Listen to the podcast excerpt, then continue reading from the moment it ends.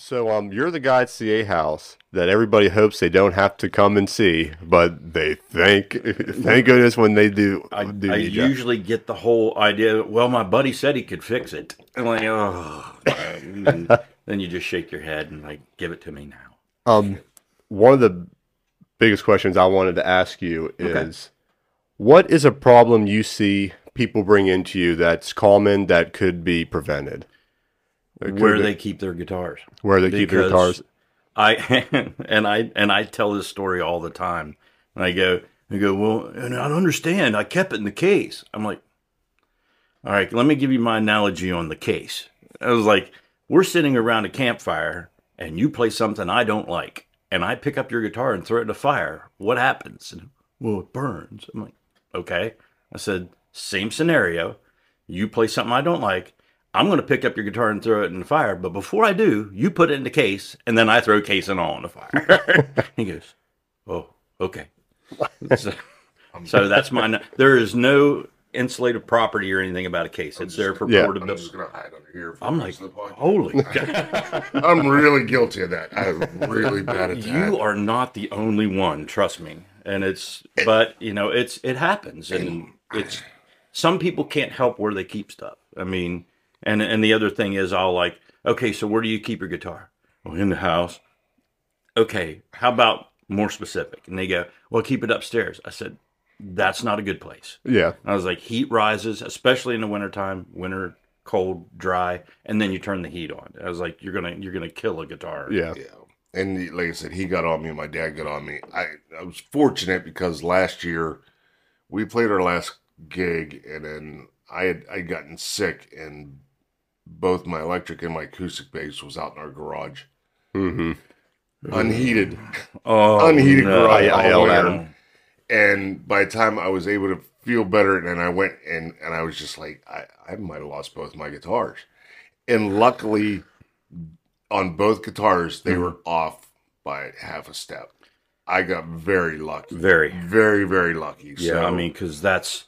Usually that's going to be dry, and wood is like your skin; it's porous. So if you haven't got any, your skin is dry. It's going to shrink, and if it shrinks and the frets don't, and there they go. So I had luckily I dodged a huge bullet, but I learned the hard lesson the easy way, I guess you could say. Learning the hard lessons. Yes.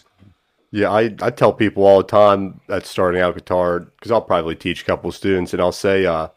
You know, as like cool as it sounds to play around a campfire with your friends, you get 5 minutes in, your guitar actually starts sweating. The next morning, it's going to be unplayable. Mm-hmm. Right. Well, it's like Gage came in today.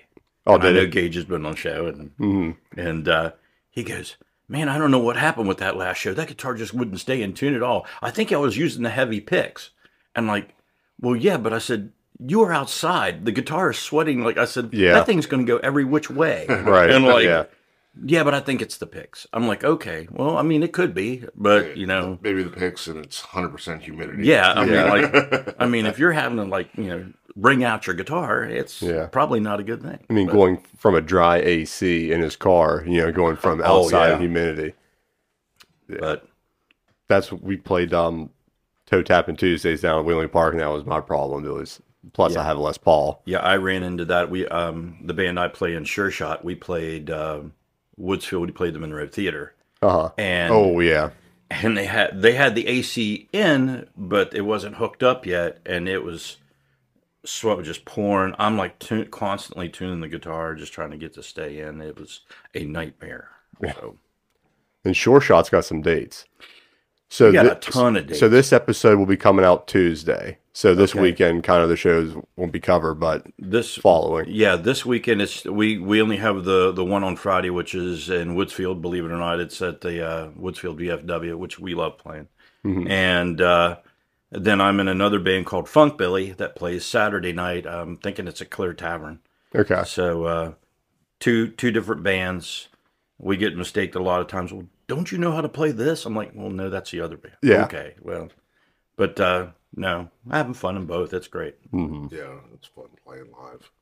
Oh, yeah. And especially when Sure Shot is like, we don't have a set list. Like, we go by, okay, we're going to go this, this, this. Of course, Gage doesn't do that either. But he handles us so right, yeah.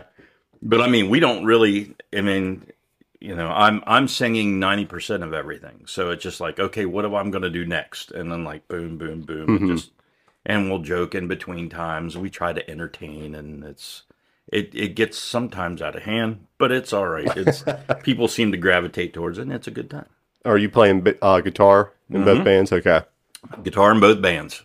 It's really weird. If you ask me like 3 years ago, well, what are you playing the most? Well, I'm playing bass all the time. And the next, well, I'm playing drums a good bit. And like now, it's the last couple of years, it's been guitar a lot. I played drums last week for Punching Oswald, which was a blast. Oh, yeah. I love playing with them guys.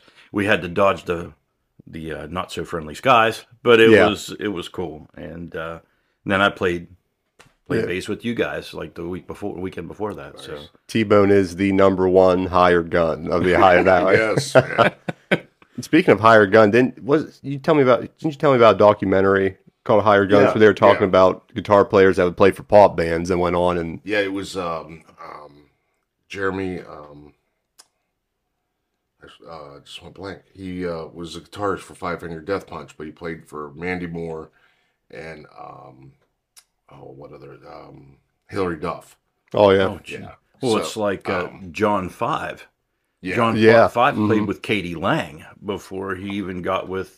what would have been Rob Zombie after that, right. And then the solo stuff, and now doing Motley Crue. It's an awesome document. I probably watched it 3 times just because it's entertaining, and you pick up so much stuff that you might have missed on another one, and how they just... Yeah, I saw one back in the day.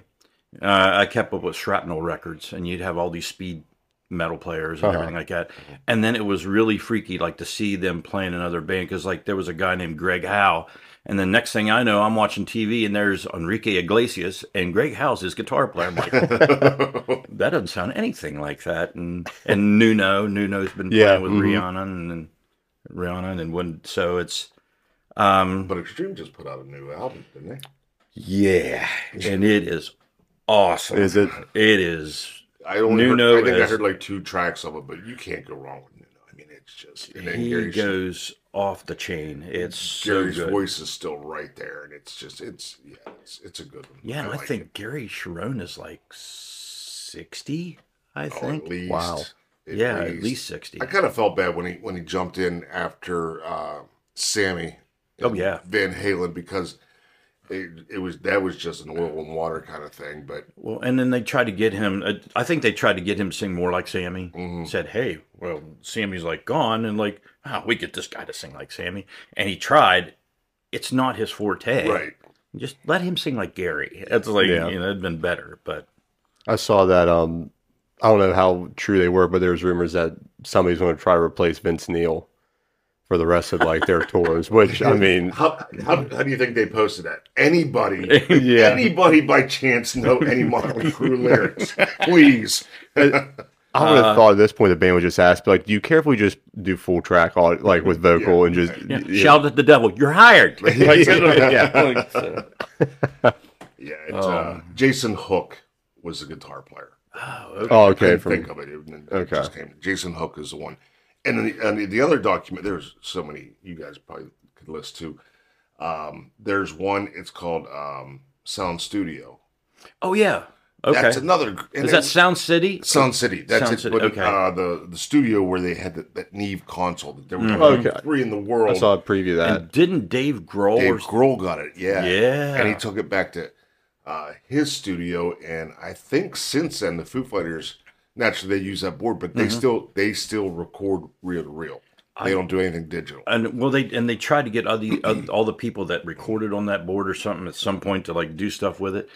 I know there was. I don't know if it was the same album or not. It probably was a later album, but there was a Foo Fighters had an album called Concrete and Gold, and I remember they were talking about Dave Grohl, and he says, "And out of nowhere, I get a call from Paul McCartney," and like he goes. And Paul's like, hey, can I be on your album? And then Dave's like, what am I going to tell him? No. Yeah. So it's like, so he, yeah, come on over. Yeah, we're recording now. Like, so he comes over and he says, oh, is everything ready? Yeah. He said, we're doing this song called, I think it was Sunday Rain. Mm-hmm. And he goes, cool. He said, can I play drums on it? And Dave goes, what am I going to tell him? No. Yeah. And so. That's out. Sorry, Taylor. So Paul ends up playing drums on it. Taylor ends up singing it. And Dave plays guitar, and everybody else did. And it was awesome. It sounded like a cross between a Beatles and Eagles tune. It was And on that killer. Sound City, they do a jam with the closing credits going, and McCartney's playing a cigar box guitar, and he is just tearing it up. I mean, it's so cool to watch, and the song is phenomenal. But I'm kind of partial. I mean, I really like Dave Grohl. Yeah. But we were just seeing me and Kevin Brosha works the store. He's also the drummer. Out to Kevin. Shout out to Kevin. Another hired gun. Yeah. He's also the drummer in Sure Shot. Right. So, but me and Kevin talking, and they were giving the top 25 richest rock stars or whatever. And Paul McCartney's won at $1.2 billion. It's just like, okay. And nobody's like close. Close, yeah. Like, they did a concert on the mall. It was years ago. It was an HBO special, and they recorded it on the mall in D.C. Okay. And after serving, I belonged to, it's called IAVA, Iraq and Afghanistan Veterans. Okay. So we were able to get there, and they had kind of like this VIP thing for us. They ate dinner and everything, but we were backstage, and they had like Metallica and Foo Fighters and Zac Brown and, I mean, just all these bigs out. Yeah. They could not do like one or two songs. Out of everybody, now there's only one guy that I would never like. Now, if he was on fire, I wouldn't pee on him. But everybody was cool, but Dave Grohl was so. I mean, he went above and beyond. He shook everybody's hand, and that's his hometown, and I got a lot of respect for him after that. But I mean, he's to me, him and Foo Fighters are one of the only bands keeping rock alive. At this point. So, right. Yeah. There's a funny video I just saw recently of him where a bunch of fans were trying to get him to sign a bunch of autographs. And he's like, I know what you're trying to do. You're going to scalp these. You're going to go online. So he gives like this speech. Like this crowd wise off when sign autographs. And he goes, one more thing. See ya. And just tears off. Like behind. Perfect. Yeah. He was really, like I said, Zac Brown was great. The Black Keys, those two guys were just the same way. They're Akron. Aren't they? Akron, Ohio. Yeah. I know when I play with Punching Oswald, they end up doing one or two of their tunes. They'll do Gold on the Ceiling, or they'll do Lonely Boy. Yeah. And it's fun. It's fun stuff to play. No, I'm going to jump in here with you playing drums. Yeah. I was telling Razor the other day, and we talked before we started. I played drums in my dad, Bill LaRue, and Kevin Dennis. Mm-hmm. Shout out to both of them. I played drums for them, and then like, I put it away because I started playing bass with Razor, and at that time it was Matt. And I just pulled the kit out and set it up like last week. Mm-hmm. So we're talking 4 years maybe. So set the kit up, walked away from it for 4 years. And just in case anybody would think that's not riding a bike. Mm-hmm. Oh, no. That's sexy. And I sat behind that kit, and I took pride that there was, some... Zeppelin tunes that I knew, religiously. I'd forgot them, and then on top of that, I think I played two songs. I was out of breath. My forearms were cramping up. I got one. This has been I think it's been a couple months ago, but I had a 3-gig weekend. I was playing Friday, Saturday, and Sunday, and I told somebody, I said, I'm playing 3 gigs this weekend, 3 different places, 3 different bands, 3 different sets of music, 3 different states. But 2 different instruments. And then they go, okay. And so I played with Sure Shot on a Friday night. I think I was at Golden Ridge Saloon out in Dallas. And then Saturday I was at Duffy VFW with Funk Billy. Sunday comes along, and I'm in Avella, PA at the bullpen. Okay, yeah. Oh, yeah. And I'm playing from 3 to 7. I'm playing drums as a sub-gig in for Easy Street. And I hadn't played drums in a year probably. And I go there, and it's hot, and just like, and I'm thinking, okay, what are you going to throw out at me? And because they do it every time. Yeah. They say, okay, we're going to do like 35 tunes. They'll give you 50. Right. You're going to do... They're going to do 30 off the list, and then they'll add 5 that wasn't even there. And I know this because I got ready to start playing one, and Greg Molnar looks back at me and goes, I know this is number 5. I'm like, so. But I remember I got done with that gig, and I put my stuff away, and I got home, and I didn't want to move. And then I tried to move and got a cramp in this leg. And then I was trying to stretch it out, then got the cramp in this leg. And I had to get my wife to try to help me up off the floor. She goes, you're just getting too old for this. I'm like, no. I'm like, I'm fine. So, thank you. That makes me feel so much better that it's just not me. And like, it's like, what? Like, I went to do a fill and it just cramped up and I just couldn't. It's like, what's going on? It's using muscles you haven't used. Yeah, it's real good when you get a cramp in the ball of your foot and you're kind of like... And luckily, I was telling Razor, I said, hey, I think before I set the thing up, I think I want to get a double bass pedal. If I'd have started to try that, I'd have died. My wife would have just come down and found me in the basement. I'd have been all... Stephen Hawking would have looked better when he died than when she was found me. Call the squad. No, but... Yeah, I mean, it's... I don't, somebody asked me today, they said, how is it that you play all these instruments and like you do it like proficiently enough that you can go and sit in and play? Uh-huh. I said, I have no clue. I was like, I just started off doing that. And me personally, whenever somebody gives me, you know, cause you know, Gage is giving me stuff and everybody gives me a list of songs. I've got folders on my computer with names of bands. I've got set lists. I've got songs. I've seen those folders.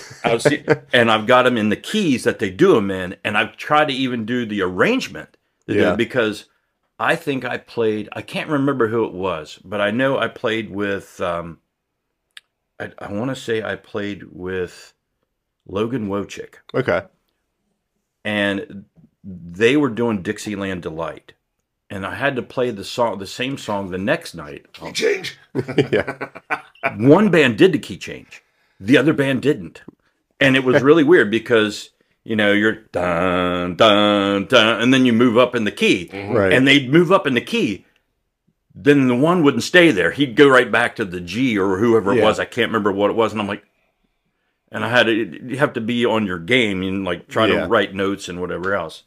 But, yeah, I mean, you have to be, you know, mm-hmm. I don't know any other way to be because it's like, because some people go, well, you know, you've done this before. I'm like, yeah, but if I don't focus on it or whatever, you'll lose it. Yeah. And it's just like, so I have to keep doing that. Well, I laugh because with 2x4s, when we do the acoustic karaoke, okay, my dad always does Dixieland Delight. Yeah. And before he starts, he looks and says, don't forget the key change. Like, yeah, and like, Gage has him like, I know, Bill, I know. And I'm like, we have the sheet music right here. Yeah, right we got, yeah. It's like, now it's on a tab, you know? Yeah. And you hit it, and I got I've been using a new app now, so I got all these lyrics, and the chords are right there. You go, well, why can't you do it without the lyrics? I'm like, you really want me to try it without the lyrics? Yeah. Like, no. Hey, it's one thing if you're playing with, you know, one band, you know the set list inside of how it's played, but like you said, like it's tough just to wing it. Yeah, I mean, and with sub gigs or whatever, and even in Sure Shot and stuff, we don't do the same thing all the time. And you know, at some point 3 weeks down the road, we're like, we ain't done this song in a while. I'm like, no, do you remember how to play it? Not sure. Okay, we'll just go on. We'll try it. Yeah. So. That was when I filled in for Crazy Horse. I had maybe you sent me a set list, and then Michael sent me a different set list, and then I get there and they hand me a set list, like a third set list had none of the songs that were the same, and they're like, "We're probably not going to follow this one." I'm like, "I gotcha." And like, well, then you got Wyatt.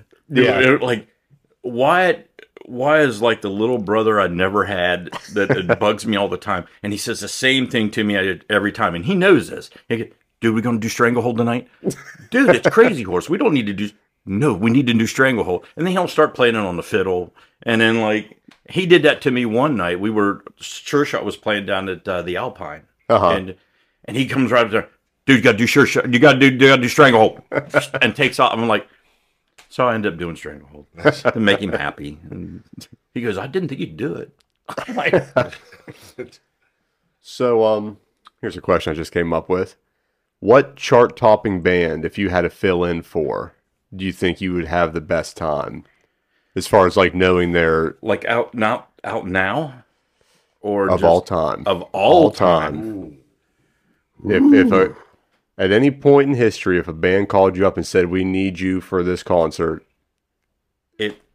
I know this is going to sound somewhat cliche maybe, but Kiss would probably be my first band that I would think of. Because that's what I mean, I didn't... I started getting into them when I was in fourth grade. So it's like... And they were the first, that was the first album I ever bought. Yes, I bought vinyl.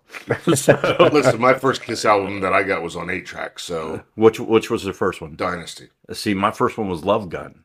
And then after that, my mom was like, well, that's not too bad. You know, we'll go. So every time my mom would go away on a vacation, she would bring me back another Kiss album. So, nice. Mine was because my parents did Columbia House where you could get 12 eight tracks for a penny. For a penny, yeah.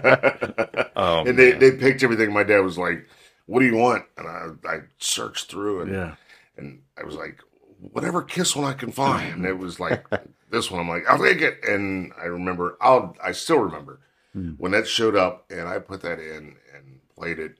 And then my first vinyl, Kiss vinyl, was Kiss Alive. Oh, jeez. Yeah. My first vinyl was Love Gun. I think my mom went to Florida like a month after that and I got Dressed to Kill. Nice. I loved that album. And then Christmas, she got me Alive too. So it's like, boom, boom, boom, it was going right along. Yeah. Go ahead. I've seen them like 4 times. So I think I'm 7 or 8 times. And which was great is my first really big rock show was a Kiss show. See, my first big show that I went and seen when I was a kid was REO Speedwagon. Nice. And I saw them at the Wheeling Civic Center. And this will tell you about when it was. The opening band was Survivor, as they came out with Eye of the Tiger. Oh, that'll tell you how long ago. 83, right? 82, 83? 82, 83. Yeah. So, yeah, it was interesting. Yeah, they wrote that song for that movie, right? Yeah. For the Rocky movie? Yeah. Yeah. I saw Kiss at the Syria Mosque. Oh wow. Wow. I remember when they did the reunion thing and they were put back on the makeup, because I saw them without the makeup 2 other times before that. And I went and seen them twice that year on the makeup. One time was at Pittsburgh Civic Arena and the opening band was Degeneration. And I'm like, okay, that's great, guys. Thank you. Get on, go on with yourself. The next one was when I went and seen them at Wheeling Civic Center. And Power Man 5000 opened up. Okay. I was there. I was at that one. And I saw that, and I ran out and bought the CD. I think it was Mega Kung Fu Radio. Yeah. And I was like, I'm going to go buy this. Yeah, I saw Kiss. We talked about that, the acts that used to be at Wheeling. Oh yeah. Civic Center. We were talking about this other day. The first band I saw was REO and was Survivor. I saw REO again there with Richard Marx opening up. I know. Wow. And then one of the ones that really caught me off guard, I went and seen Foreigner back in 84, and the opener was Joe Walsh. Oh, wow. I was at that one, too. Yeah, that was awesome. That's interesting. Joe Walsh floored me, for sure. And you probably get the same thing from, and we had talked about this, shout out to my friend Winston. Like, he was just blown away, because he was young when, he's like, so, like, you remember, like, when Appetite for Destruction come out? And Injustice for All. Oh, yeah. Yeah, man. That was, I was there when we went into National Record Mart and bought the CDs when they dropped. So, yeah, it blows their mind. They're like, you were there with those classic bands? Well, they're not that classic ones. I laugh when you say that about going out and buying a CD. Because my buddy would like, hey, man, why don't you buy this one? This doesn't sound good. I'm like, are you sure? I'm like, yeah, buy this one. It ended up being Britney Fox. It wasn't exactly girl school. I'm like, oh no. I'm like, yeah. I had that Trickster. That was the cookie cutter era. Oh yeah. I saw the Scorpions. Great White, and Trickster at Mellon Arena in Pittsburgh. So you know, like Meatloaf said, 2 out of 3 ain't bad. So the shocker for me, me and a buddy of mine, we're Kiss fans. We were going to go see, because Ace Frehley was opening up and I didn't realize who the opening band, the headliner was. And when Ace was the opener. So we're trying to get there. We got lost. And then we got there. I think we saw the last 3 or 4 songs, whatever. So I was like, we'll stick around for the headliner. And I heard, I went, oh my God, it was Iron Maiden. Wow. And it was Maiden during the Seventh Son of the Seventh Son tour. And I lost my mind. I was like, why have I not listened to this more? There's been I've been fortunate. And the other good thing was when I come home from college, I worked at Starlake Security. Oh, yeah. So I got to see, when Hell Freezes Over, I was in the pit working security. And, I got to see some fantastic bands and, basically got paid to watch them. So I'm really lucky, really lucky. See, I haven't got to see... my son still has not seen his first concert ever. Really? He says, the first concert I want to see is when I'm in it. I'm like... Okay. But my son's an artist. He's he goes by the name B Cupid, BQPID. Shout out B Cupid. B Cupid. So and please don't nobody call CPS because he hasn't taken his son to a concert yet. Yeah, that's criminal. At one point he was really into Disturbed. Uh-huh. And I wanted to take him, and so that didn't happen. And then he was really into Pop Evil, and I was like, I could get balcony seats at the House of Blues or whatever. And then that didn't happen either. So it's I was lucky enough for my daughter. It come full circle for me because my first big rock show was Kiss. Oh man! Now technically, she was at concerts, but her first big rock concert, I took her to see Kiss in Cleveland. So minus the Jonas Brothers and Hannah Montana, which I that doesn't count. So it was great when just to see the look on her face when they come out and they start announcing you wanted the best, you got the best. Oh yeah, the curtain drops, the pyros go off, and she just lit up like it was her birthday. Because if you're going to see a concert with all the visuals, and that's the one. Yeah, but they luckily will be around when they do their final reunion tour, which is it's going to last 7 years. I still have 9 times we can see them come through the area. So, got any new items at the house? We got any new items? How about this question? Uh-oh. If Steve came up to you tomorrow and said, Tim, you've been such a good worker lately, pick any instrument in this place for free to have. Kazoo. No. When you're going through work, what's just been staring back at you? Oh boy, tempting you. I'll get into what I just got not too long ago, but we just started getting Gibsons back in. Yeah, okay, you told me about that. So there is a Gibson Gold Top that I would love to have. I've always had this thing about.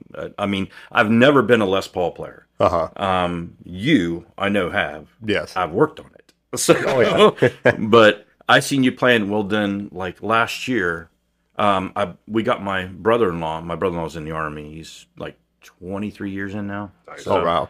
And but we got him an Epi Les Paul Cherry Sunburst. Okay. He's a huge Slash fan. He loves Slash. Yeah. So and he was loving it and everything. So my sister decided, I'm going to get you a guitar for an early Christmas present. And there was a used one on the wall, and it was an Epi Les Paul Traditional Pro 4. Okay. They only made it one year, and it was this wine red matte finish. Felt really good. I was surprised, and because I never played Les Pauls. The only other Les Paul I ever had, I think I had a Hondo 2 Les Paul when I was 17, and I took my senior picture with it. So, I get this thing. I have not stopped playing that thing. That thing, really? I've taken it out on every gig. So now the Sure Shot does a different tuning, does a half step down than Funk Billy. So I'm like, okay, I got to tune this down here. Okay, now I got to bring it back to work. I tune this, and I got to do the adjustments. Now I'm going back out. So I thought, I'm going to just get another guitar. So I got another one, same year, but now it's a Pacific Blue. Now I'm trying to, pull stuff off of it and try to redo it. So, okay, I need to get it better. I need to be more juiced up than the other one. So, but no, if I had to pick one thing, I've never had a Gibson. I probably would take the Gibson. I'd probably take the Gold Top. Okay. For sure. When did they start getting Gibsons back in? Oh, let's see. Probably 2-3 months ago. 2-3 months. Okay. Yeah, it's not been very long. Okay. There was the whole COVID thing, and it was hard to be a dealer, and I know a lot of people felt that because they couldn't. There wasn't enough supply for demand. Right. So now they got it up to that point. Now we could become a dealer again. We could get all the stuff that we want, and they're definitely selling. So how good? No, go ahead. I was going to ask how bad was the wait during COVID to get? Because I went in one time. I was talking to Kevin. Shout out Kevin again. He was saying that like we don't know when they're coming in, but we do know that they're being made by the masters because they laid off all the journeymen and apprentices. Right. So he said if you can get one, it's going to be good quality, but you're going to be waiting. The wait was ridiculous. Really? I mean. I know at one point, like we Kerry Martin's, mm-hmm. I know it was, what was it, 2021. They said we wouldn't see one until 2023. It was absolute craziness. We ended up seeing it a little bit before that, but they really wasn't off that much. Yeah. Which is crazy because you would think that those, all those companies would try and make their workers essential workers because everybody's home. Mm-hmm. Yeah, the sales would have went through the roof because somebody would have grabbed a hobby. You know what sold the most during COVID? Kazoos. I would love to think so. Only one person could play them. No, the one thing that sold was ukuleles. Really? Ukuleles sold like hotcakes there. We couldn't keep them. I have a brand new Fender. A ukulele. Mando? Yeah. I got a brand new Fender mandolin still sitting in the case, sitting on the book on how to play it. Hey, this is how to play it. Can't wait till I get it out of the box. Yeah, that didn't pan out. But I mean, I will pull it out. But do you, I mean, I'm sure, but I'm sure it's been harder, but how hard to have is like someplace like CA House, because you saw like everybody else in the area as far as retailers, they just fell by the wayside. You guys have been staying strong, but yet on the other hand, everybody can jump online, Musician's Friend, Sweetwater, and and everything else. And how tough does that make it for you guys? I mean, that's basically our main competition is stuff like Sweetwater and Musician Friends and stuff like that. But the nice part is, and you try to reiterate that to people, it's like anybody can go buy a car online anymore. And it's like, well, why would you not want to test drive it or something? Right, and let us try to match price or whatever. And, oh, no, I'll just order it from whoever, and they'll send me like a bit of honey and taffy and whatever with it. So, it's coming around. I mean, it's a lot. I mean, we were able to stay pretty strong the whole time. Mm-hmm. I mean, once people go, oh, I can get the guitar in my hands and I can, and like, oh, this is cool. But then you've got ones that come in and they will purposely go and try to, then they'll go buy it online. And I'm like, you're missing the point. Yeah. You try it. That one feels good. And then you're going to go get another one. Yeah. Because I ran into that today. I mean, I don't remember the guy's name. He bought a guitar at another store, and in the Pittsburgh area, and but he was like looking for. He bought an Epi Les Paul Custom Silverburst. Okay, and evidently, from what he told me, he said, "Man, I played this thing. It played good and everything." Then they gave me one out of the box. I'm like, "Why didn't you just get the one that you played?" And it's just like, well, no, they were giving me a brand new one out of the box. This was like on the floor. I'm like, I mean, but you like that one. So he brings it in to me, and one thing led to another, and all the frets were uneven, and it's, now I told him, I said, maybe you should take this back and do. So he does. He ends up, I think he ended up taking it back, and he ended up buying a guitar from us. So it's like, well, it's a win-win for everybody. Right. No, especially like you said, like a lot of musicians know that like when it feels good, then That's it's got a, like, there's a mesh there between you and that guitar, or you and that bass, or, and it just, I think just people that want to pick up a guitar and think, oh, this is and it's not it, and it took me a long time to find that, because same thing. When I lived in DC, we had this music shop, and they were fantastic. It was right outside where we lived. It was called Island Music. So if anybody's around La Plata, Maryland, they're really good. And I got my my fretless electric, and I love that thing. But I've played other fretlesses, and like you said, you know, like, I know on that guitar exactly where I got to get to hit that note. I pick up another fretless, I might be more towards the neck, more towards it. Just you, but that it meshed. Like, I know exactly, I know where to play that guitar. I know I've heard this countless times from Roger Horde. Shout out to Roger. Shout out Roger. Get him. But Roger has always said the guitar. You don't pick the guitar picks you. Yeah, and that is, I mean, there's a lot of truth. I mean, granted, you go, okay, that looks good, and then you put it in your hands, and it's like, that's the one. It's comfortable. That I can play on this. This feels just like part of me, and then that's, and then it's, there's a time to take it home. There's always a scene on the Harry Potter series where he goes into a wand shop and the guy puts the wand in his hand and he's like, oh, like, moment. That's it. Yeah, because so, I like, even when I started playing with Matt, I think I had a half stack Marshall, so obviously I can't. If you bring this out, so like, we went in and talked to Roger about the sound I needed. We talked to him about the set list and sound, and he showed me that the 1968 reissue, and it's like. Yeah. I couldn't go online, pick out an amp, get it, be like, oh, this is not the sound I want, send it back in. You know what I mean? One time I bought a guitar new online, and that was way back in 89, 90. I bought a Carvin, and that's, I think you've seen my Carvin. Yeah. And it's, and I still have it, and it's a little different than anything else I would play now, and it's the only, it's such an offshoot from everything else I have. It's the only guitar I got with an ebony board. It's the only guitar I got with 24 frets. It's the only guitar I got with a trim. So it's a total different feel. It's real light. It was my, you know, my shredding guitar for forever. I played that thing 3-4 nights a week out down Marietta, Parkersburg area. So yeah, it got a lot of work.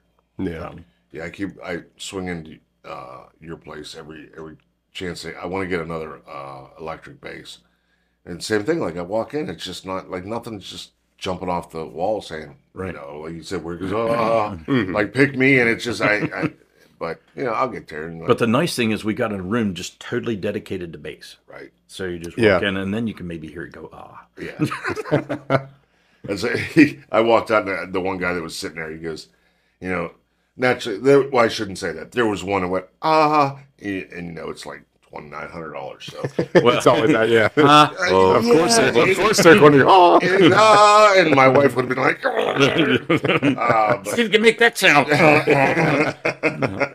But yeah, like I said, it just, I want to get one, but it's got to be like, when I see it, I'm like, yeah, that's it. That's, everything, all the sun, moon, stars have to line up. And that's, it just has to be like one. So my acoustic is an Ibanez, my electric is Fender, and it's just like, I'm not set to one. Right. Oh, I know that feeling. Yeah. My acoustic is a Dean, and I've got a Fender bass. I've got an LTD guitar. I have an Epiphone. Now 2 guitars. So it's like, and a Carvin guitar. So it's like, I'm totally not destined to one company. So. I had an upright electrical, and it was Dean. Oh, okay. And I love that thing, but I traded it to a guy for a digital drum set, which now I'm kicking myself in the hiney. But I was trying to self-teach myself how to play drums, to go from bass to drums, and I'm like, yeah, this will work, and because I can put headphones on, and only everybody just hears me hitting the pads at the house. I don't drive everybody crazy. No, but I do have a digital. I have an electronic drum kit, but I hardly ever play it. It's, and then I always take my acoustic kit out, which is a Ludwig kit, and I've had it for 23 years, 24 years. So. And the only reason I've never gotten an acoustic set is I ignorance. One, I don't know how to tune them. I get that. And I don't know why that scares the hell out of me, to try and figure out how to tune this, make sure this is tight, put these little sticker things here, and but I think if I had like somebody like, hey, it's not that hard, really, it isn't. This you just got to do this, and you know, And once you learn that, but you know, it's one of those things where I just there's always YouTube.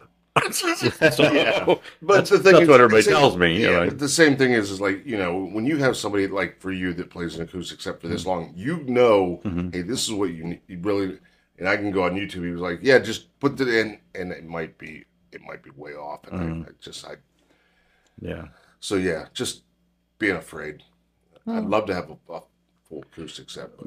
Mine. It's that's the crazy thing about if I'm playing guitar or drums. I mean, or guitar or bass or even keys, I can practice. You know, I either headphones or whatever. I'm just sitting there, low volume, whatever. Drums, awful hard to practice. I can't fit them in my living room, and they're too loud, and the neighbors would complain, and I would get phone calls. And so, and I was even looking at one of the like the little pads, like you see Jason Bonham plays. Yeah. Oh yeah. Like, and I was thinking, like, when we do 2x4s, if there's a song that has, like, more drums than anything, and I know you're playing bass and kick, and I can just kind of add to it. Yeah.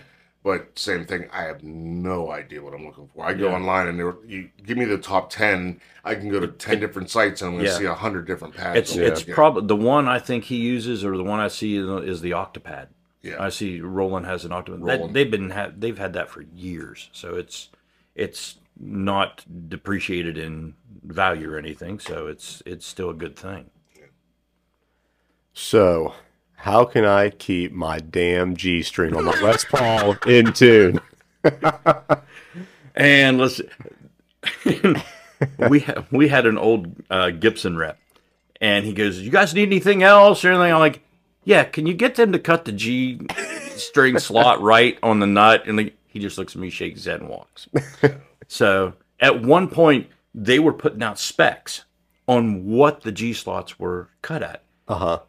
And when I got to the G, it said 15 thousandths. I'm like, 15 thousandths? I'm like a 9 set has a 16 and a 10 has a 17. There isn't anything unless you're going down to 8s and you're BB King or you're Billy Gibbons. Yeah. So it's like, so, you know, it's a matter of there. Most of the times I would say it's a matter of just cutting the slot right. And but it will wear, but everything. I have seen, and I think I put one on Gage's Les Paul, is that String Butler. The Butler, yeah. I've been kind of thinking about getting one of those and doing that, because I'm thinking that wouldn't, because the strings would come straight down, and they wouldn't wear into the nut slots at an angle, and it might work out better. So I've been thinking about that too, so I can see the idea of that one. I know you took care of my dad's Epiphone, because like, every gig he had, he was busting the G string, and it was and he brought it down here, and now it's like butter. But you talk about busted strings. It reminds me, you know who Paul Scheer is? Yeah. Okay, Paul's been playing forever around, and there was one night I ended up at Undo's at the time in Elm Grove. Okay, and before that, like a couple 3 days before that, he'd come into the shop and he has an old Area Pro 2 guitar. And he says, I keep breaking the string all the time on there. I'm like, Paul, I said, look at these saddles. I said, they're all ate up. And I said, you need to change them. Yeah. And at the time, you know, our GraphTech saddles were out. But I said, you just need to change the saddles. Yeah. I mean, I'll try to get around to it and everything. So, like, fast forward 2-3 nights later, he's playing with his 3-piece band at Undo's. I'm in the back, like, in the dark, like, far away from the stage. And third song in, he breaks a string, and the bass player, which is the bass player in Sure Shot, Chris, shout out to Chris Vales. Shout out Chris. And so he goes, yeah, I seen you broke another string, and Paul goes, yeah, I just don't understand everything, and I yell out from the back, if you change the damn saddles, you wouldn't have this problem. He goes, T-Bone? So you're like, I know a guy that can do that for you. Yeah, I was like, I know somebody. So, but. He, you know, it's like anybody else. You know, you learn. You know, it happens. One of the first times you filled in a band I was playing, I think it was Matt at Dotfest. Dotfest, I played drums. Yeah, upstairs at River City, and it was funny because I panicked because it might have been 10 minutes before we went on. I panicked because I go into my case and I'm like, I packed the wrong SG. I have an Epiphone that I usually use, and then I just had like a Silvertone, like from years ago. I picked up a Silvertone. I'm like, oh no, this isn't the electronics is bad on this. And Tim goes, I got my solder kit. We got 10 minutes. Let's do this. Before we even got on stage. Like, if not. So that's what it's like to have a traveling guitar tech. Yeah. You got to experience it firsthand. Yeah, I'm trying to convince Gage we need to hire a guitar tech because I'm trying to play more acoustic and more slide. I'm like, you know, I seen you at the last gig play more acoustic. Yeah. He's getting so much better at leads. Mm-hmm. He's I mean, he switched that Telly. It's given him that Paisley sound, and he's real comfortable with solos now. I'm like, let me be the acoustic in the background, but what I want to do is add a lot more slide to it. I'm like, if we just had a tech that could switch to like open D, open G, open E for me, like in between songs. It's just hand me the guitar and here you go. Yeah. That's like nights I go to play out, and I'll be like, man, if I only had a tech. Kevin will look at me. I'm like, okay. Listen, I envy both of you guys because you guys get to play multiple bands on you're playing live, and it's I love to see it, especially now that thanks to Doug Boston and Razor, more so Razor, because we're together a lot. But when we first started playing, he'd say names, and I have no idea who these people were. Now that I'm putting faces and names and hearing the stories, and it's just like... Me and Doug have known each other for years. Yeah. I mean, I was playing in a band called Adina, playing drums for them, probably in 95, 96. And we ended up practicing Doug's. I played on Doug's drum set. I remember that. And it had like the Confederate flags. Yeah. I'm like you want, am I playing on this? Then, well, yeah, it'll play. It'll be fine. I'm like, okay. So where are we playing this? Where are we playing this at? I'm not dragging this out. You forget it. I don't even know. What genre do you like playing? Like if you had to choose. Oh, man. I think sometimes it depends on the instrument. Okay, yeah. Guitar, I love playing rock stuff, and I played metal and played metal stuff. Drums, my gosh, drums probably rock country stuff is great. Love train beats, bass, funk stuff, soul stuff. That because there's a lot of running bass stuff. It's a blast. So yeah, I mean it is what it is. It just This will be a stupid thing. I'll throw this out real quick. But I played with Matt, and it ended up being one of the biggest gigs I ever played at. And it was at Stage AE in Pittsburgh. Okay. And we were opened up for David Nail. And of all the stupid things, I played keys that night. Oh, really? Yeah, I know. And it was the same day they had I think it was Florida State versus Pitt. So there were like thousands of people there. Man. And here I am playing keys. I'm like, okay. And then got done, and then David Nail comes up, and it started raining. So, sorry, David. Same thing happened to us at Hartford County Fair. We were opening up for Frankie Ballard, and it was a big, like, torrential downpour, ruined, like, I think it was $30,000 worth of equipment. Oh, geez. Yeah, at Hartford County Fair. Wow. And then I felt bad for him because as we were done, he was on a different stage. He came out on our stage to apologize. Boo! Just because he had to cancel. I'm like... Oh, so mean. What do you want him to do? Yeah, that's tough. And I know, like I said, one thing. It's sometimes it's not about like what you play, but who you play with. And like I said, I played with my dad and one of his best friends, Gary McClish, who's passed, and then I played with him in Reflections, and it was folk, and then it was kind of like 50s, 60s kind of gumdrop kind of stuff, which as a drummer is mind-numbing. However, I got to jam with my dad. And well, that's one of the coolest. Like I said, it was just, there'd be times I'd be back and it's just simple. Yeah. And I tried to throw a thing in, and it was just like, but yeah, it was... Definitely wasn't my music, but every time when I get frustrated or bored, I look up and I'm like, how many guys could say that? Like, yeah. Now, see, my dad never played music. He didn't play any instruments or anything like that. My dad loved music, and the one thing I remember, having that connection with my dad was at one point, CA House had a CA House show, Yeah. And we played at the Town Gate, and awesome show. We were, everybody was, it was like all for one, one for all. Right. Mm-hmm. We did two sets, had an intermission in between time. Place was packed. My dad was there. When my dad didn't ever come see me play a whole lot. So it was interesting. And it happened to be the week before that, Kevin comes up and says, "Hey, I'm not playing drums on anything. Can I play drums on something?" I'm like, "I guess. I mean, we're pretty much set in stone, but yeah, you know, what do you want to do?" And I told Raj, I said, "You know, Songs of Swing." And he said, "Yeah, I played it several times." I said, "Okay." I said, "Kev, you go play drums. I'm going to come out front and I'm going to play guitar and I'm going to sing it." My dad is a huge Dire Straits fan, and Salt and Swing is probably his favorite tune of all time. That might be my favorite tune as well. So that was nervous enough. So I get up there, and we switched around and everything, and I go up to the microphone, and I see my dad, and I look at him, and I said, "Listen, don't heckle me." And he just looked at me and went, like that, which, I mean, that was his way of telling me, "Don't screw this up." Yeah. So, but that was a blast. He said, "Yeah, it sounded pretty good," which...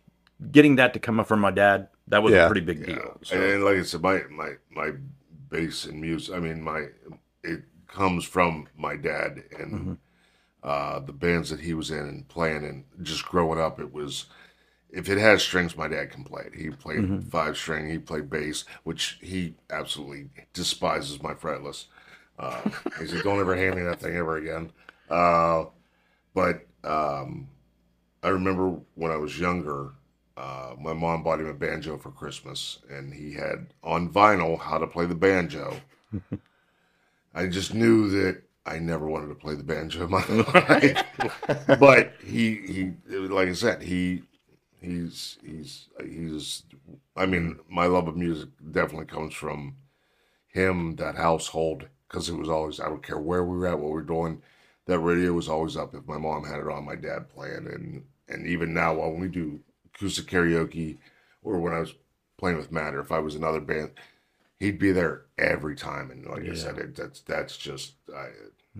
cool. Like I said, in all the times that I can say that I got to jam with my old man. Now my mom would come out and see me a lot. Yeah, she was always happy. "What are you going to play tonight?" I'm like, "I don't know, Mom. We just kind of fly by the seat of our pants." Like, "Well, I'll bet it's good." I'm like, "Okay, yeah, it's going to be great." Yeah, and it's like I said, it's because I see his family come out and they get excited, and it's just, it's just, you know, it's like I said, sometimes it's not what you're playing, it's who you're playing for or with that makes all the difference. Yeah, I've been fortunate to. Yeah. My gosh, I've been playing for 40 years, so I've had a chance to play with a lot of really cool people doing a lot of really cool music, and that I never thought I would ever do. So, and it's such a big thing, like the difference between, like we were talking about earlier, like CA House and then like an online music store is like, I need to see other professional musicians when I'm getting equipment and talking about music. I want to go in and see like where you guys playing at,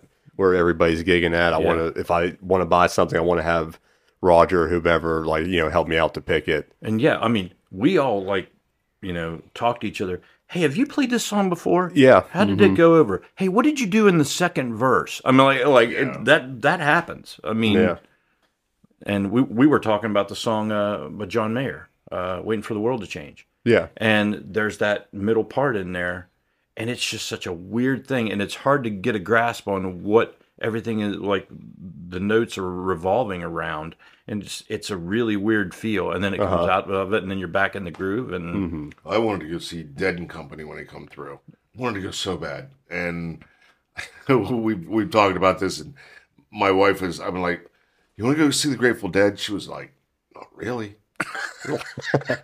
"But if you want to go, I'll go." And I'm like, I know it's not the Dead, but even a friend of mine was like, "Yeah, but they got John Mayer playing." I'm like, "He's a phenomenal guitar." Yeah. Like that's not a John Mayer playing. Just because, you know, he had a couple of pop hits, it wasn't like your. Was Bruce Hornsby playing with them too? No, I don't think he was there in Pittsburgh. Man, that would have been. He might have picked up some gigs on the route, but I know he wasn't playing it up there. But I got to see the Dead with, you know, Jerry years ago. And so that's, you know, it's like we talked earlier, I've seen so many great bands, original lineups, sometimes not, but I mean, it's just, I've been so fortunate. And for as much as I love music, and it's, and this area is huge for it. I don't think people really realize how big. Yeah, I mean, or how, well, I mean, how big it used to be, too. I mean, we were talking the other day about how many bars there were, like, just in that just one that stretch, street, just right down Main Street. Yeah, we, and you were playing. A friend of mine, Eric, and I, we come down, and we were seeing, I don't even remember the name of the bar. Peter Criss was playing in this bar. I remember that, because he was promoting his new solo album. Yeah, it was just some little hole-in-the-wall bar. Really? It wasn't the Down Under. I think it was. I think now that you said that, that rings a bell. But I will tell you this. That was the one time where I and if Peter Criss is listening, I'm still mad. I'll tag him. I'll put it. Little hole-in-the-wall bar. We go there, and a friend of mine, shout out to Dave McFerrin. He, a big music fan, got me into a lot of stuff through high school and stuff, and so we shoot down there and we see him, and we're like, oh, we'll go around back, catch him as he comes out. Now, Dave and I go around back. It's literally Dave and I in a limo. That's it. Guy opens the door, sees me and Dave standing there, slams the door. Yeah. They open it up. Peter's got a coat over his head, runs down the steps and gets in the limo. Did we know what you look like now? And we're like and we're looking at each other like... And a guy opens up the sunroof. He goes, "Do you want him to sign something?" We're good, and thanks. Yeah, you couldn't stop and say, "Hey, thanks for cutting." No, he had to run down there, coat over his head, like he was fighting through like the Beatles in their height when they played, you know, Shea Stadium, for two guys with bad mullets standing in the parking lot of the Down Under and Wheeling. And I was just like, "No, that's." What was the best show you ever seen? With opener and headliner together. I'm just curious because I know who I would say. Who would you say? I went and seen in Pittsburgh. I went and seen Rush and Mr. Big. Oh, okay. Opener, and that was completely awesome. And I'm praying to God Mr. Big comes around on because they're doing the Big Finish tour, and I want to see them like play original lineup. They have everybody. Billy on bass, but Billy's on bass. Paul's on guitar. Eric, but the drummer Pat Torpy passed away here a few years. So they've got one of my favorite drummers to play. The guy, his name is Nick DiVirgilio. I don't know if you know him. He works for Sweetwater a lot of times. He lives in Indiana, but he was, I know years ago he was Tears for Fears' drummer. He was the drummer for the band Spock's Beard. He's also for another band I listen to called Big Train. He's a phenomenal drummer and can sing. They say this is the guy we need to get, and they got him. It sounds, I've heard some preliminary stuff. It sounds awesome. What would be yours? I was really impressed when I saw the Metallica Death Magnetic tour. Lamb of God and Gojira opened up for them. It was a really good metal show. Also, Ironton also opened up for Red Hot Chili Peppers. That might be performance-wise, but if we're talking like the biggest like crowd participation, like the most bumping music, I was in Vegas when Damian Marley was partying when he came out with a song with Skrillex, and I'll tell you what, wow, that's different. As far as like a party atmosphere, it was wild. I never seen anything like it. Wow. First thing is. Monsters Rock, Metallica, Guns N' Roses, and it was Faith No More. Three River Stadium was, we were down on the floor. You always talk about that. That was great. But I probably would say Hell Freezes Over, the Eagles. Oh, wow. Yeah, acoustic. Yeah. Yeah, that show was, I mean, it was just, and they were there, but, and like I said, I was fortunate. I worked, quote unquote, worked there. But I saw both shows back to back, and so I literally got paid to see them, but they were just fantastic. And then, that's probably the one I'm really gonna go with. Now, like I said, there was Kiss shows that were fantastic. Just to see the Eagles after they broke up, and you know they had Don Felder there and everybody, and it was just that was I'd say the Eagles held. Yeah, I think all four times I went to Kiss, there was a different opener. Yeah, I think Ken Nugent opened up one, which was awesome. Yeah, Kicks. Yeah, they opened up. They were great live. Yeah, what was Blow My Fuse? Was a big album. It was killer. They were. It was supposed to be King Cobra, which was Carmine Appice or Appice, depending on who you talk to. It was his band that was supposed to play, and they couldn't make it or canceled or whatever, and they brought in Kicks, and Kicks was great. They were great live. So. And I've seen Great White like three or four times, and thanks to, like I said, my friend Dave McFerrin, he was friends with the drummer Audie Desbro, so we get we'd be backstage and stuff, and it was Jack Russell and They put on a good show, but if I had to say end all be all one show, I'd say Eagles. That when you said Great White, I mean, I just do you remember the whole deal with Great White and the club caught on fire? Yeah. Mm-hmm. Okay, so I was in Tongue in Cheek at the time. Yes, I was in Tongue in Cheek, and I was in there, and they were opening for Jack Russell at the Steel Mill. And because now there's Great White and there's Jack Russell's Great White, right? Okay. Yeah. So Jack Russell was doing a solo thing. I think he had maybe another guitar player with him, but it was doing. So we get up there and we play, and then the sound man at some point before Jack Russell gets up there starts playing "We Didn't Start the Fire" by Billy Joel, and I just went, "Oh man!" Like yes, and Eric Dulick is like going. Dude, you gotta stop. You can't play that. So I was like, wow. Okay. So, he's like, oh, they'll think it's funny. Yeah. When you get jumped out by your... The Steel Mill had some cool, like 80s. I remember they had Kip Winger come. I played, I was on stage with Kip at one time. I played bass, which is scary enough because that's Kip's instrument. Yeah. So you're playing bass. Trying to play 17 and Easy Come, Easy Go, and he's just like, oh, like looking at you. I'm like, could you imagine if you tried to release 17 today? You'd go to jail. Or like Christine 16 from Kiss. Yeah, that doesn't scream grooming. I don't know we talked about the song by Benny Mardones. I Take You Into the Night. She's just 16 years old. Uh-oh. Yeah. Yeah, back that up, man. That's a felony. Yeah, that's not. I like pina coladas. That's that's 6 to 10 minimum. Yes, with a sharing a cell with a big 400 name pudding. Yeah, you're not having.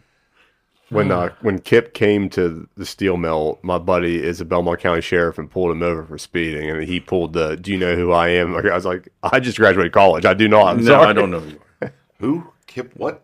And Kip's just like he's like 5'6" or something. Yeah. He's a real short guy. Yeah. So but like I said, it's good to see hopefully the Civic Center or Civic Arena or West Banco Arena, whatever we're calling it. But, it's always gonna be Wheeling Civic Center, it's always gonna be Starlight. Right. But it's good to see that they're starting to get bring some action in there and try to get the interest back in. It'd be nice if they'd, and I hate to say this, but it would be nice if they'd get that mess cleaned up. Yeah. And Wheeling. Mm-hmm. I'm hoping, I think once they get that, war zone cleaned up. That'll be cool because I don't know how people are even getting to see anything at the Capitol. Right, yeah. I'm just like, but...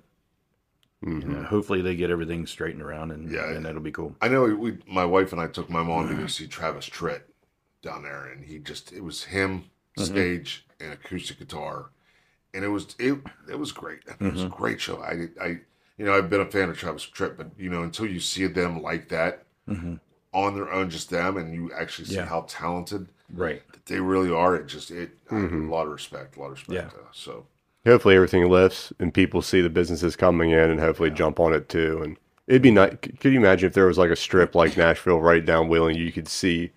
Like go bar to bar, like in the window, see your buddies and bands playing. I mean, and that's kind of the way it used to be. Yeah, and then somewhere along the lines, it just it didn't stay that way. So well, like you said, and we've had people sitting in here that are talking about they're going to open this place, and this is coming, and you know, it might be 5 years, but it's, I'm like you, I don't think that's far off to say that. No, not really. Like, it could be like, you know, Nashville Junior, where you're just walking out and you're right. No, and every year it could be one or two bands coming in. Josh playing a solo set here, you could have, you know. And as much history as Wheeling has with the music industry, I mean, it should be, it's like a no-brainer. It's like it just happened. Yeah, so hopefully that, and I think I really do think it's going to take off that way. It'd be great to see. It would be great to see, especially like we had Louis the 13th in here. You could have one club that's doing hip hop and DJ, and you could go down and see a solo act like Josh, or you could go down and you'd see, Gage playing, or and you could see, or you could see Sure Shot and Funk Billy. Yeah, you could see that. It's gonna suck for you if they're both playing the same night. Yeah. I'll be jumping back and forth. Hey, can you take a break while I'm playing with this other one? Let me know. I'll, if I don't cramp up, I'll pick up drums or I'll play bass in one of them. Just let me know. So before we let you go, do you want to plug those dates? It'd be not this coming weekend, the next one. Well, let's see. This weekend is Friday night is Sure Shot at Woodsfield VFW. Funk Billy is at Claire Tavern. Let's see, next week. Boy, I have to look, because next week I know I'm playing Saturday and Sunday. Yeah, Saturday is Sure Shot at El Gran Patron. Oh, okay. Yeah, we're like probably the one band that maybe could fit in El Gran Patron, and it's an awesome time. We love playing there. And then Sunday, they're having a Sunday fun day at Duffy VFW down near Sardis, and that'll be Funk Billy playing there. Go to Chris Fales' Facebook page. He's got both bands out there, and he's got all the scheduling. So look up Sure Shot and Funk Billy with Chris Fales, and then check them where they're at. 10th Street Tavern. When this drops, we will be playing that Friday at Black Sheep. Yeah, 2x4s. 2x4s. Yeah. We'll be playing at the Black Sheep on, what is that, the 25th? Last Friday of the month. So acoustic karaoke. Mm-hmm. So we'll be playing there. Love playing Black Sheep. Black Sheep's awesome. Oh yeah, it is. It's a good time. Especially like it's slow when we start, and then once the bottles of wine start flowing. Oh yeah, yeah. When they start flowing like the salmon of Capistrano, they then you get people up there and plus we'll get to see your brother's home. Yeah. So we'll get him on stage and the amount of stories I have from fans of ours that come that are primarily beer drinkers when they come to the Black Sheep and start getting a couple of bottles of Bonnie in. Yeah. And that's what we try to tell people. Again, if you're going to come see us next Friday, get there early, drink your first bottle of wine. So by the time we start playing, you'll get up loosey-goosey. Courage and loosey-goosey, and then you can go up there and sing Quiet Riot and whatever you want to sing. But and in the meantime, if your guitar breaks, if you need a repair quick, come see this guy at CA House. Absolutely, yeah. Tim, thank you for coming and talking to us. I really appreciate it. We have to do this again. Yeah, absolutely. Absolutely. Oh, cool. So maybe you want to talk